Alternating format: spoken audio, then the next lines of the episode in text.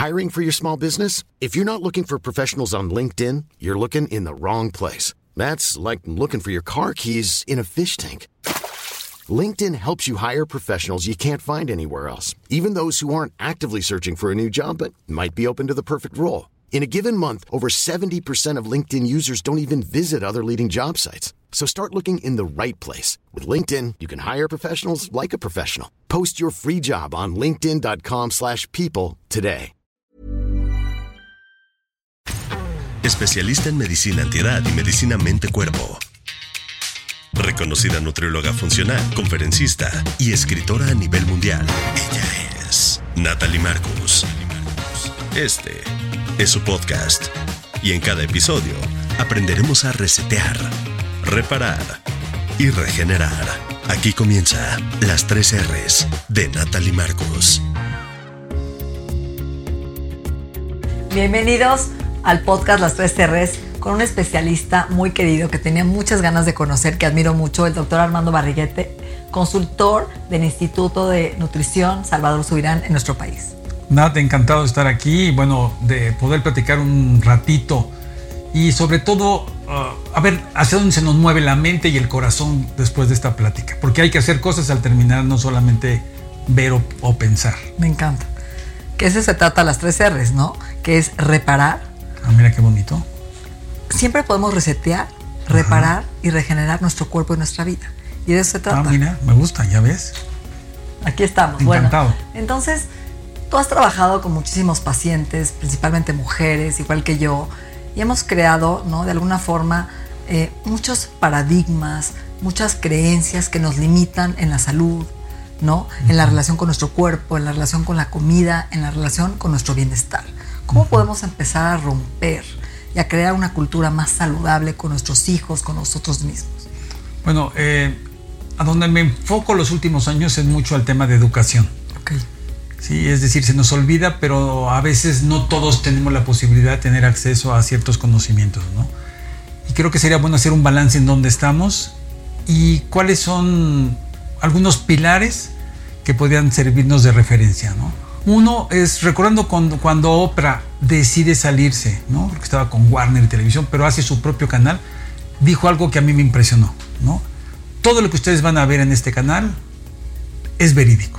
Esto es un tema muy importante porque lo que es verdad y lo que hoy llama la UNESCO ciencia abierta, es decir, es muy importante que cada uno de nosotros, del todo lo que escuchemos, busquemos si tiene base científica o no. Es decir, si ya alguien lo probó ¿sí? y nos demostró que eso es mejor que lo otro. ¿no? O que eso funciona.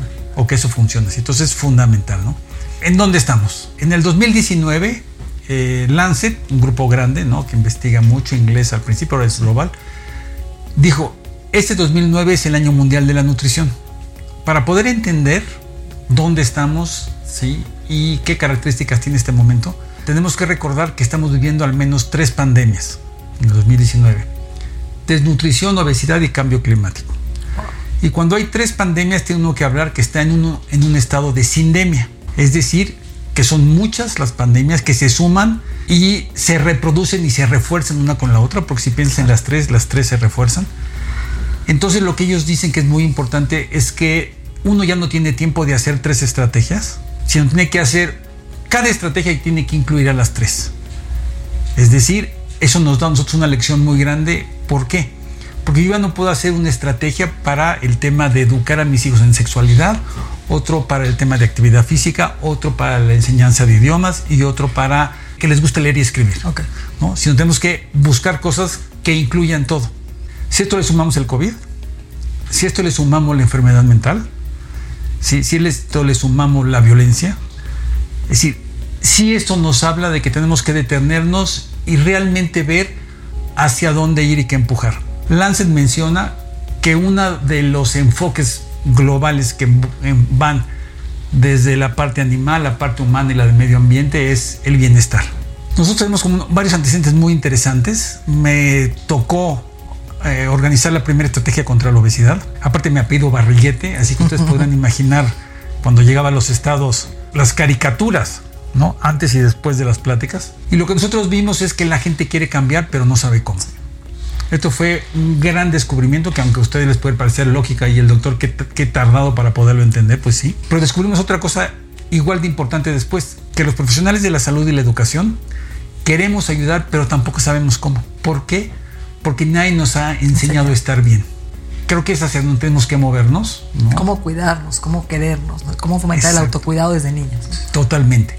La salud pública se ha dedicado a prever o prevenir acciones negativas, pero no se ha dedicado a fomentar acciones positivas para el desarrollo. No que lo otro sea malo, ¿sí? Pero si no sumamos lo segundo, es imposible que cambiemos. Entonces, si ustedes se ponen a ver, es decir, ahora la gente empezamos a buscar informarnos sobre el bienestar, ¿no? Sobre la nutrición, ¿no? Entonces, es ese camino hacia donde tenemos que movernos. ¿Por qué? Porque tenemos que poder sumar esta parte física y esta emocional, donde hay un balance. A veces gana uno, a veces gana el otro, pero creo que es muy importante que nosotros ¿sí? tengamos esa visión y estar muy alertas hacia dónde movernos. Hay cursos muy interesantes en línea sobre estos temas, hay libros muy interesantes. Lo único que les sugerimos es que busquen que sea eh, gente que la información que nos dé tenga base científica. La base científica quiere decir que hay algunos estudios ¿sí? de revistas ¿no? este, serias Publicados. ¿sí? publicados. Yo cuando voy a un médico, Claro. yo le pregunto, ¿no? Este, ¿y cuáles son sus últimas publicaciones? Porque es diferente ir a un especialista que a un experto, ¿no? El especialista sabe mucho y orienta, pero el experto, yo siguiendo a las jóvenes, ¿no? Porque les aprende uno mucho, el experto genera tendencia. Es decir, entonces creo que eh, es fundamental ahí, ¿no? ¿Y en dónde estamos en relación al impacto del COVID en relación a nuestras adolescentes y nuestros adolescentes? Pues no sé ustedes, pero para mí lo más divertido de la escuela era el recreo, ¿no? Es decir, 100%. esa hora que tú decías, hijo, cuarto para las 12. Ya, ¿sí? me urge compartir mi lunch, a ver qué trajo mi amigo. Bueno, y el del sándwich rico, el del sándwich feo, la niña bonita, la niña simpática, el- la El- el que cascarita. El que te traía, el que querías ver. Anda, el que querían ver, ¿no? Y te generalmente no, le sonreías a uno y te volteaba el otro y decías, no, me equivoqué de sonrisa. Ese espacio se rompió o se hizo muy chiquito o se desfasó. ¿Por qué? Porque las y los jóvenes llegaban a la hora del recreo y estaban en su casa. ¿no? Y aparte con las complicaciones de de repente no tener ¿no? este, internet o tener que compartir tus datos con el papá, con la mamá o con la hermana. Entonces, La falta de privacidad. ¿no? la falta de privacidad, sí. Y también ahí descubrimos una cosa muy importante, que nos falta estructura dentro de la casa en relación a espacios y a tiempos. Fue una gran oportunidad porque pudimos también ver qué pasa en los aparatos móviles de la familia. Es decir, qué ven, ¿no? ¿Cuánto tiempo ven? Porque se acercó todo. Entonces sí tuvo uno que decirle a nuestros hijos, oye, está guapísima, pero no le creas lo que te dice. O no le pongas mi tarjeta de crédito, ¿no? O no le pues, es decir, disfruta eh, con cuidado, aprende, ¿no? Igual a las niñas, ¿no? Es decir, y sí creo que es un espacio donde hay una gran oportunidad de poder generar límites y compartir experiencias con hijos e hijas en relación a redes sociales. Es decir, son maravillosas las redes sociales, pero como todo, tiene una parte positiva y una parte negativa. Entonces, y en este clavado a una fosa muy profunda que son las redes sociales, aprendimos muchas cosas, pero se volvió el cuerpo, la figura, el peso y la imagen, pues no sé si, por cien o por mil, para todos, porque todos hemos usado muchísimo más que antes. Es decir, hoy un gran remedio para los aparatos es esto, un libro. Junto con el aparato de sus hijas y de sus hijos, regálenle un libro de bolsillo, de un tema que le guste, pero que lo tengan al lado. Y sí es una manera de podernos distraer y no acudir directamente al aparato. ¿Por qué?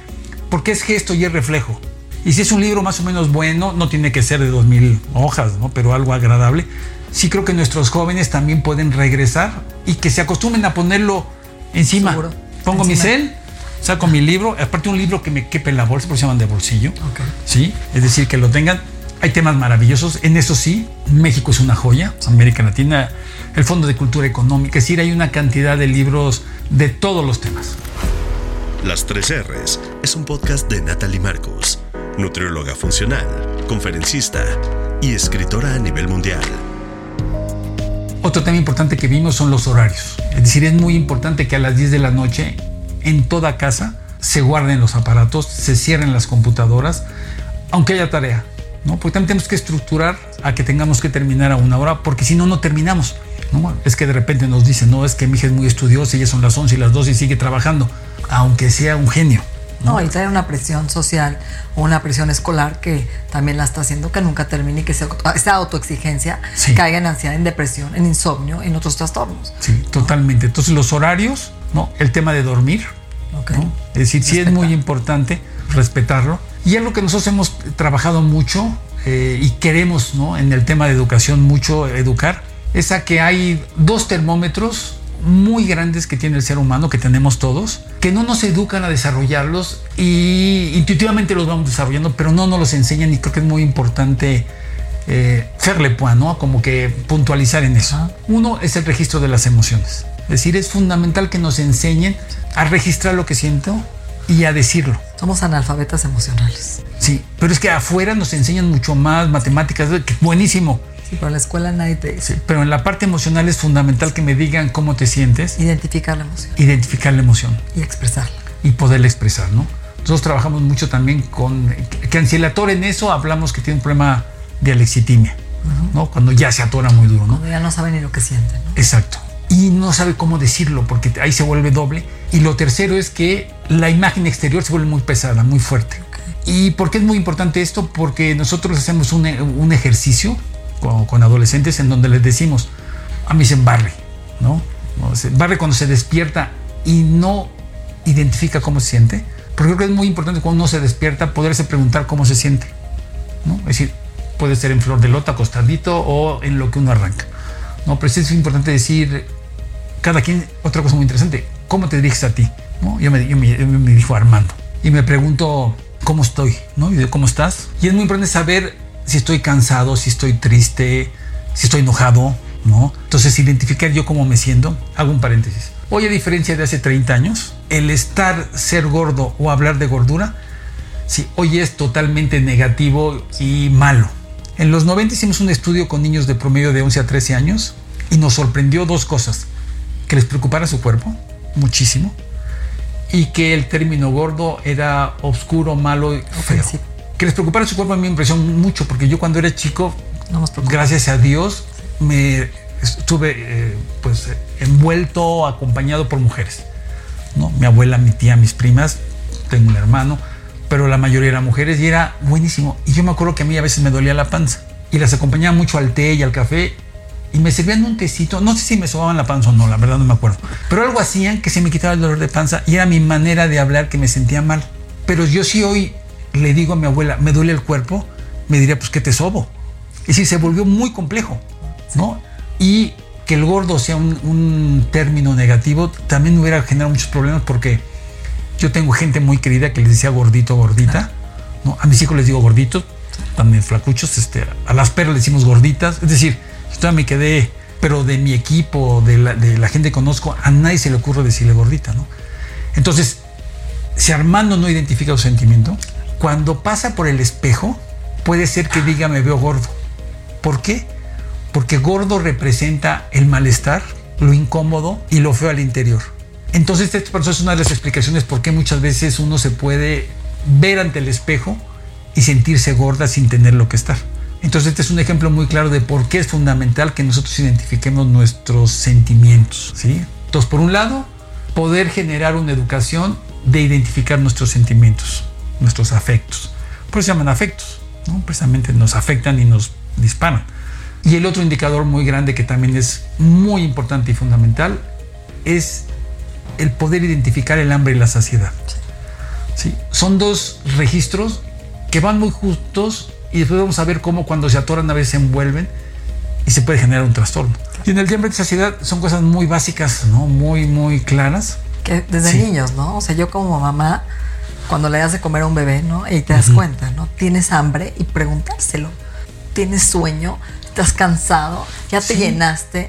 Y el niño es muy obvio, porque cuando tratas de meterle a un bebé, mm, y nosotros hemos perdido esa conexión con esas señales. A ti ahora ya comes sin hambre porque hay que comer porque son las 3 de la tarde y no te cuestionas. Sí. Y es donde ahora tengo que ir con Natalia que me diga qué comer, a qué horas, porque el niño tiene una intuición correcta. Exacto. ¿no? Y decírselo, como tú dices, es decir, decírselo porque ahí se vuelve claro. Y, se hace una sinapsis, ¿no? Sí, Si tú vas registrando, ¿no? Y se vuelve un modelo donde están juntitos, se tocan, se pueden anudar, pero no se enredan, ¿sí? Entonces enseñamos mucho que en el desayuno tiene uno poquita hambre y sucede una poca saciedad. Por eso nos cuesta mucho trabajo a la gente enseñarle que sí hay hambre, pero es poquita, porque uno registra el hambre cuando es muy grande. Es como el tema de hidratación, el de la comida. A la comida ya se movió uno, entonces el hambre es mayor, uno lo identifica muchísimo. Y la saciedad es mayor al mismo tiempo. Entonces sí tenemos que enseñar a que la gente, a nuestros hijos, a nuestros amigos, a todo, de que hay que salir desayunados de la casa. Algo ligerito, variado y lo que sea, pero tengo que salir con algo. Y el desayuno es lo que uno consume 60 minutos después, hasta 60 minutos después de despertarse. No lo primero que yo como. Porque en México estamos muy acostumbrados a que es almuerzo a las 11 y ese es mi desayuno. Tiene que saber que usted ya no desayunó, señor. Y el no desayunar, sí, le manda órdenes allá al coco y a muchos lados donde dicen hay que guardar. ¿no? ¿Y por qué de repente las panzas? Es que yo como poquito, que también habría que ver que es poquito. Entonces, que se pueda registrar y que yo pueda saber como tanto, ¿no? Y tengo tal saciedad, ¿sí? Igual a la comida, igual a la cena, ¿no? Y algún snack, ¿no? De acuerdo a la edad y el tipo de actividad. Entonces estos dos registros eh, es algo que es importante que los desarrollemos, es importante que lo hagamos, porque esto no es prevenir algo malo, ¿no? sino incentivar algo muy bueno, en donde no se me va a cruzar el cable del hambre con el de los afectos. Y en el lado del hambre hay, hay, un, pues, un, ¿cómo sería? Una experiencia muy interesante. ¿Qué tan importante es la lactancia que nos dicen lactantes hasta los tres años? Sí, a ver, los médicos somos terribles, ¿no? Este, páseme al lactante, ¿no? Se llama, se llama Toñito, señor, ¿no? Páseme al lactante. Pero bueno, así somos, sí. Pero nos ayuda para ver la importancia de lo que es la lactancia. Entonces, el bebé o la bebé cuando está muy chiquita, llora. Llora porque siente tensión, que posteriormente va a descubrir que es hambre. Y aquí sucede un fenómeno maravilloso, que al poco tiempo descubre que al comer se le quita la tensión. Y sucede algo mágico que todo ser humano tiene en su cabeza, que cuando como se me quita la tensión. Entonces no hay ser humano que no hayamos comido de más en momentos de tensión. Es decir, a todos nos ha pasado que llegamos a una reunión, un cóctel y de repente volteo y hay un platito de cacahuates. Vuelvo a voltear y ya no están los cacahuates. Y la siguiente sorpresa es que no hay nadie al lado de mí. Te los comiste sin darte cuenta. Y la cuarta es que no me gustan los cacahuates. Entonces aquí vemos cómo la conducta alimentaria nos sirve para manejar nuestra atención. Entonces esto es fundamental. ¿Por qué? Porque tenemos que por eso el proceso de lactancia es muy importante. ¿Por qué? Porque el bebé descubre el tema del hambre, empieza a descubrir la saciedad, pero a lo largo de esto descubre algo, no sé si más importante, pero sí maravilloso, que es el piojito puede hacer que yo me olvide de la comida. Cuando la mamá o el papá, es decir, nosotros no, podemos eh, generar ese espacio, pero sí el del piojito. Cuando lo están acariciando, es que hay veces que el bebé se queda dormido y ya no comió descubre algo maravilloso. El calor, el contacto. Sí. y que es más fuerte que la necesidad física. Entonces es maravilloso. ¿Por qué? Porque ahí es donde uno se da cuenta que yo puedo posponer o postergar necesidades físicas muy importantes, vitales, por unas más grandes que es la del amor, que es de la convivencia, el ser querido, el querer, la conexión con los otros, que, que es maravilloso. Entonces vemos que todo esto a todos nos sucede, un poquito más, un poquito menos, Hoy es muy importante que todo este conocimiento que hemos ido recabando, es decir, yo se los platico, pero no soy yo, ¿no? Son mucha gente que he podido leer, maestros maravillosos y generosos que me han acompañado, enseñado, ¿no? Y lo que sea. Pero hoy sí lo sabemos que esto tiene evidencia científica y que esto nos sirve, ¿sí? A nosotros, pero sobre todo a nuestros hijos y a nuestros amigos y a nuestra familia. Es decir, la noción de compartir se vuelve aquí gigante estos procesos y estos fenómenos que nos hacen que estemos balanceados, hay más, ¿no? Ahorita menciono dos importantes para nuestro tema, sí, porque también está el sueño, está la actividad física, este, pero estos dos, ahora, ¿no? Con el COVID y el encerrón, ustedes imagínenselo, se nos apachurraron, es decir, nos cambiaron la medida del zapato, como si fuéramos japonesitas del siglo III, pero los dedos no nos dan.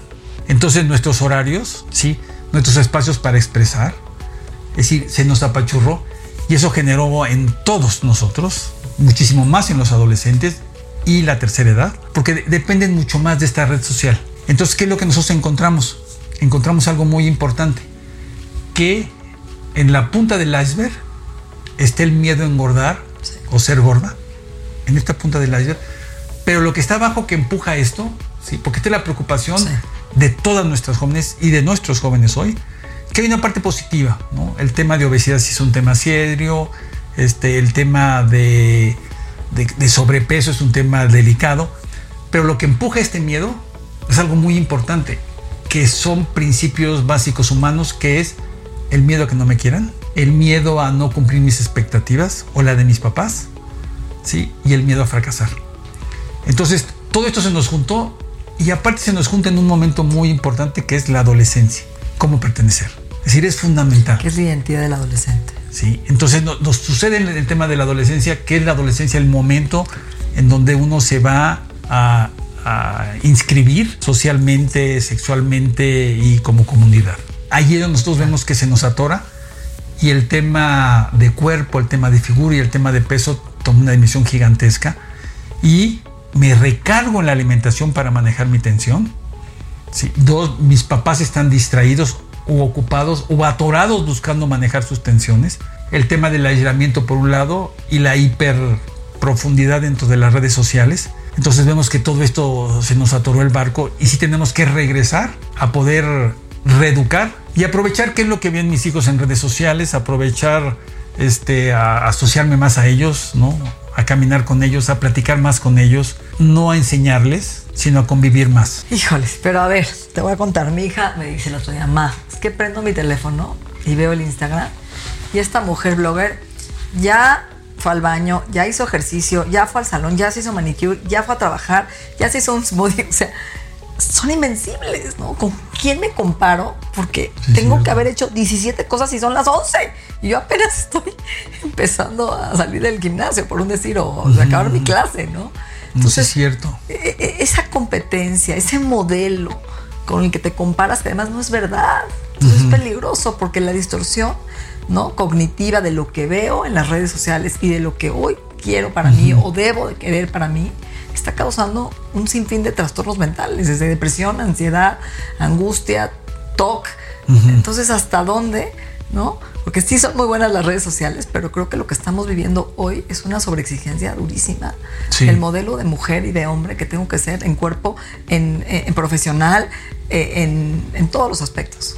Sí, yo, yo creo que es un buen ejemplo porque en esta parte donde hablamos del iceberg, sí, este miedo a estar gorda, yo que todos tenemos que saber sí, que nos preocupa muchísimo que no nos quieran, que nos critiquen. Eh, yo tengo que saber que eso me da miedo para también saber que me puedo adelantar, pero no puedo evitarlo. Y también tiene que ser de los papás, porque yo, que Sí. trabajo con trastornos igual que tú, hemos visto que el rechazo mismo empieza más de los papás que de los amigos, ¿no? En donde quieres cumplir la expectativa de tu papá. Sí. En mi caso, yo lo viví cuando me fui a Suiza, subí, ¿no? 16 kilos, regreso, y mi papá es como la vida es para flacas, y mañana te vas a las Torres Cano, y en flacas con masajes, y tienes que ser la mejor en la escuela, y estudiar medicina, y, y- y- y guapa y delgada, y perfecta, y, esa sobreexigencia Sí. fue muy dura. Tengo 16 años, ¿no? Y, y pues sí, quiero que mi papá me agrade y que me quiere y me respete. Entonces me logro transformar y recortar en ese modelo de hija que mi papá quiere para que me quiera y para ser aceptada y para ser admirada y para ser reconocida. Porque, Sí. ¿qué quiere el, el ser humano? Amor, reconocimiento y admiración. Sí, fíjate que es bueno el ejemplo. ¿Por qué? Porque durante muchos años pensamos que era la relación con la mamá la que más impactaba en esto. Y hay un instrumento que se llama el embu, ¿sí? alemán, que habla de crianza. ¿sí? Y el profesor Luis Rojo de Valencia lo traduce con su equipo. Creo que también estaba Carolina, este, la, la colega. Y nosotros lo aplicamos donde evaluamos la crianza. Es decir, qué tanto me siento querida, qué tanto me acompañaron y qué, qué- qué tanto me siento rechazo. Me aceptaron. Sí. Y, el, y el factor eh, desestabilizador más grande es el rechazo del papá. Es impresionante. Entonces yo sí creo que también este es una- un llamado a que nosotros papás, es decir, más que exigir y meterle en un espacio a mi ideal, pero sobre todo a que no me altere.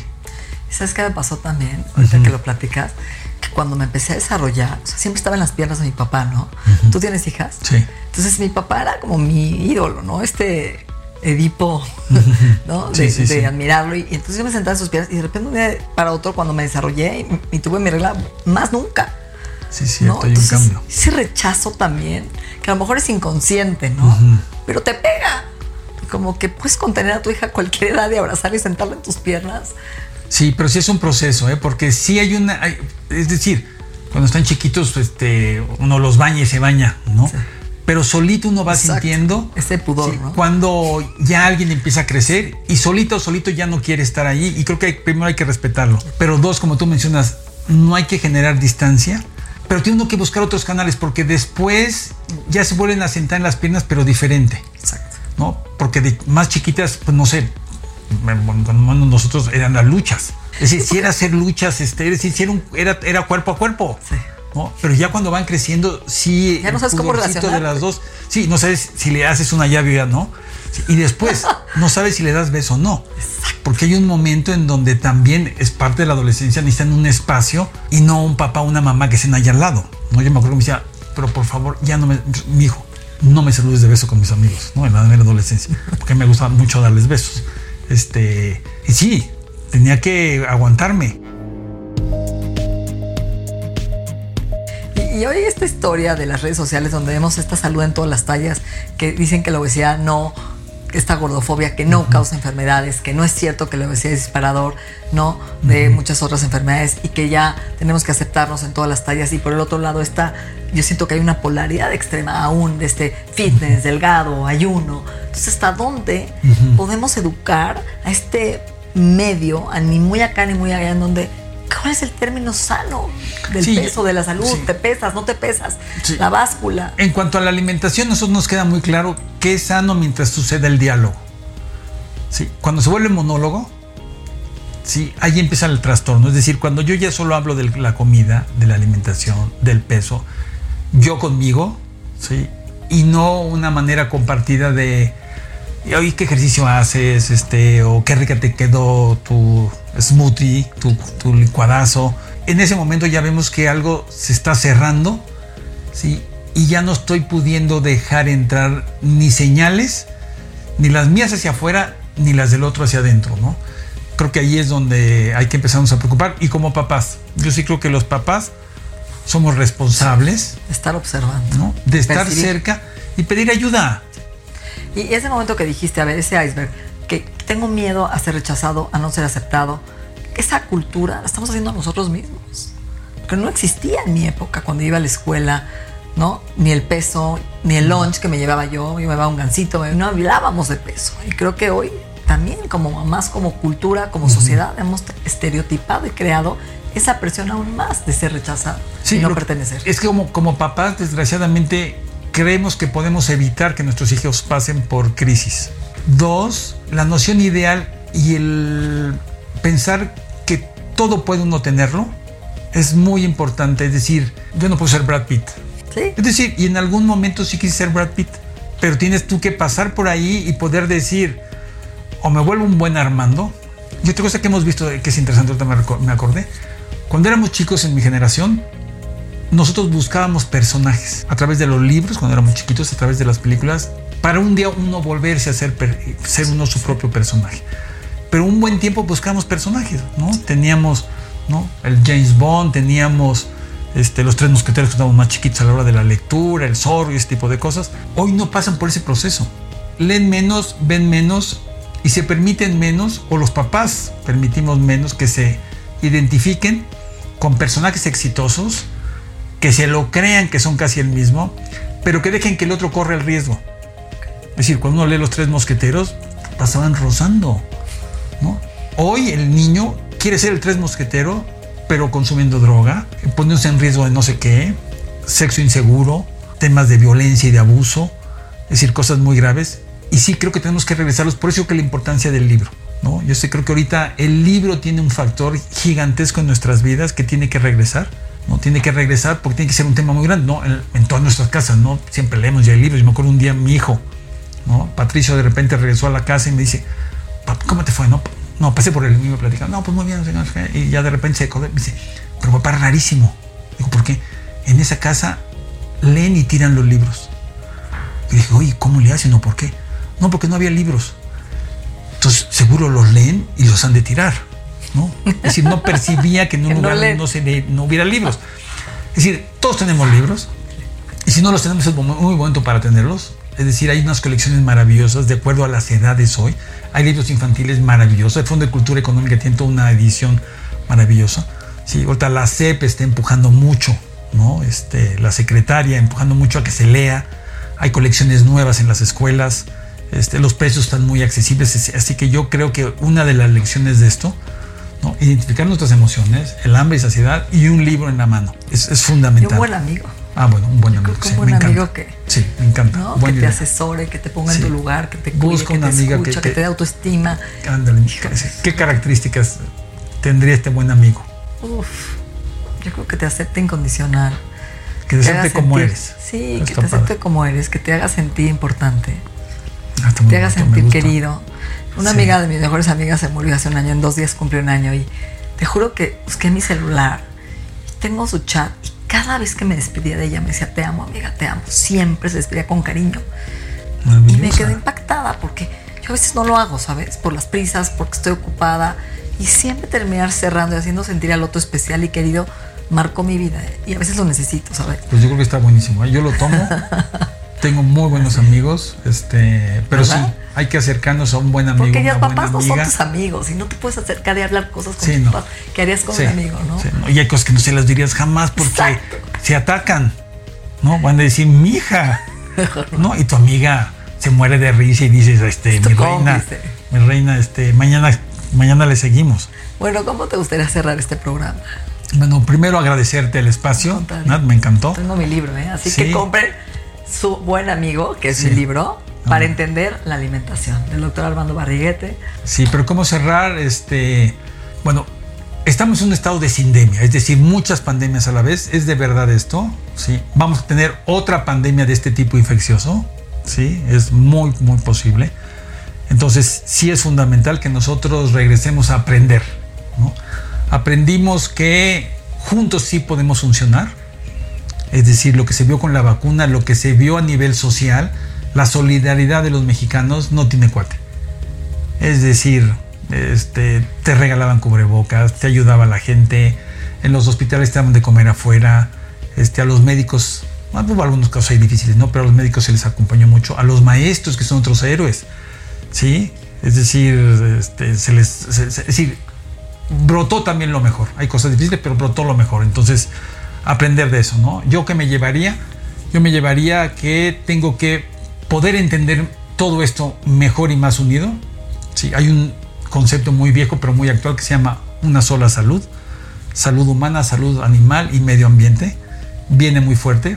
El tema de ciencia abierta, es decir, todo lo que yo lea hay que checar. Si se le ocurrió, también es válido, pero no puedo yo seguir indicaciones de alguien que se le ocurrió algo, ¿no? sino algo que tenga fundamento. El poder expresar las emociones, fomentarlos en casa, ¿no? Cómo se sienten, yo decir cómo me siento, porque también como papá puedo llegar y decir, estoy hasta el gorro, hoy no me hablen. Es válido. Igual mamá, lo puedo no decir, y de esa manera eh, se, se- comparte y se aprende. Y el tema de hambre y saciedad, ¿no? El tema grande son las porciones, entonces si uno aprende el tema de hambre y saciedad, prevé uno muchas cosas. Y tener su libro al lado y a su amigo de la mano, entonces el libro que vayan a comprar, compren dos y uno se lo mandan al amigo o a la amiga. Este, cualquier información, encantados de compartirla y te agradezco la invitación. Ya, bueno, ya vamos a ser amigos. Muchísimas Ya, gracias. mi nueva amiga. Gracias. Nuestra mente y nuestro cuerpo se han transformado. El proceso continúa en la siguiente entrega de las 3 R's. Agradecemos la confianza de Health Addiction, el Instituto en Salud Funcional Mente-Cuerpo y Bienestar. Las 3 R's es un podcast de Natalie Marcos. Planning for your next trip? Elevate your travel style with Quince. Quince has all the jet setting essentials you'll want for your next getaway, like European linen, premium luggage options, buttery soft Italian leather bags, and so much more. And is all priced at 50 to 80% less than similar brands. Plus, Quince only works with factories that use safe and ethical manufacturing practices. Pack your bags with high-quality essentials you'll be wearing for vacations to come with Quince. Go to quince.com slash pack for free shipping and 365-day returns.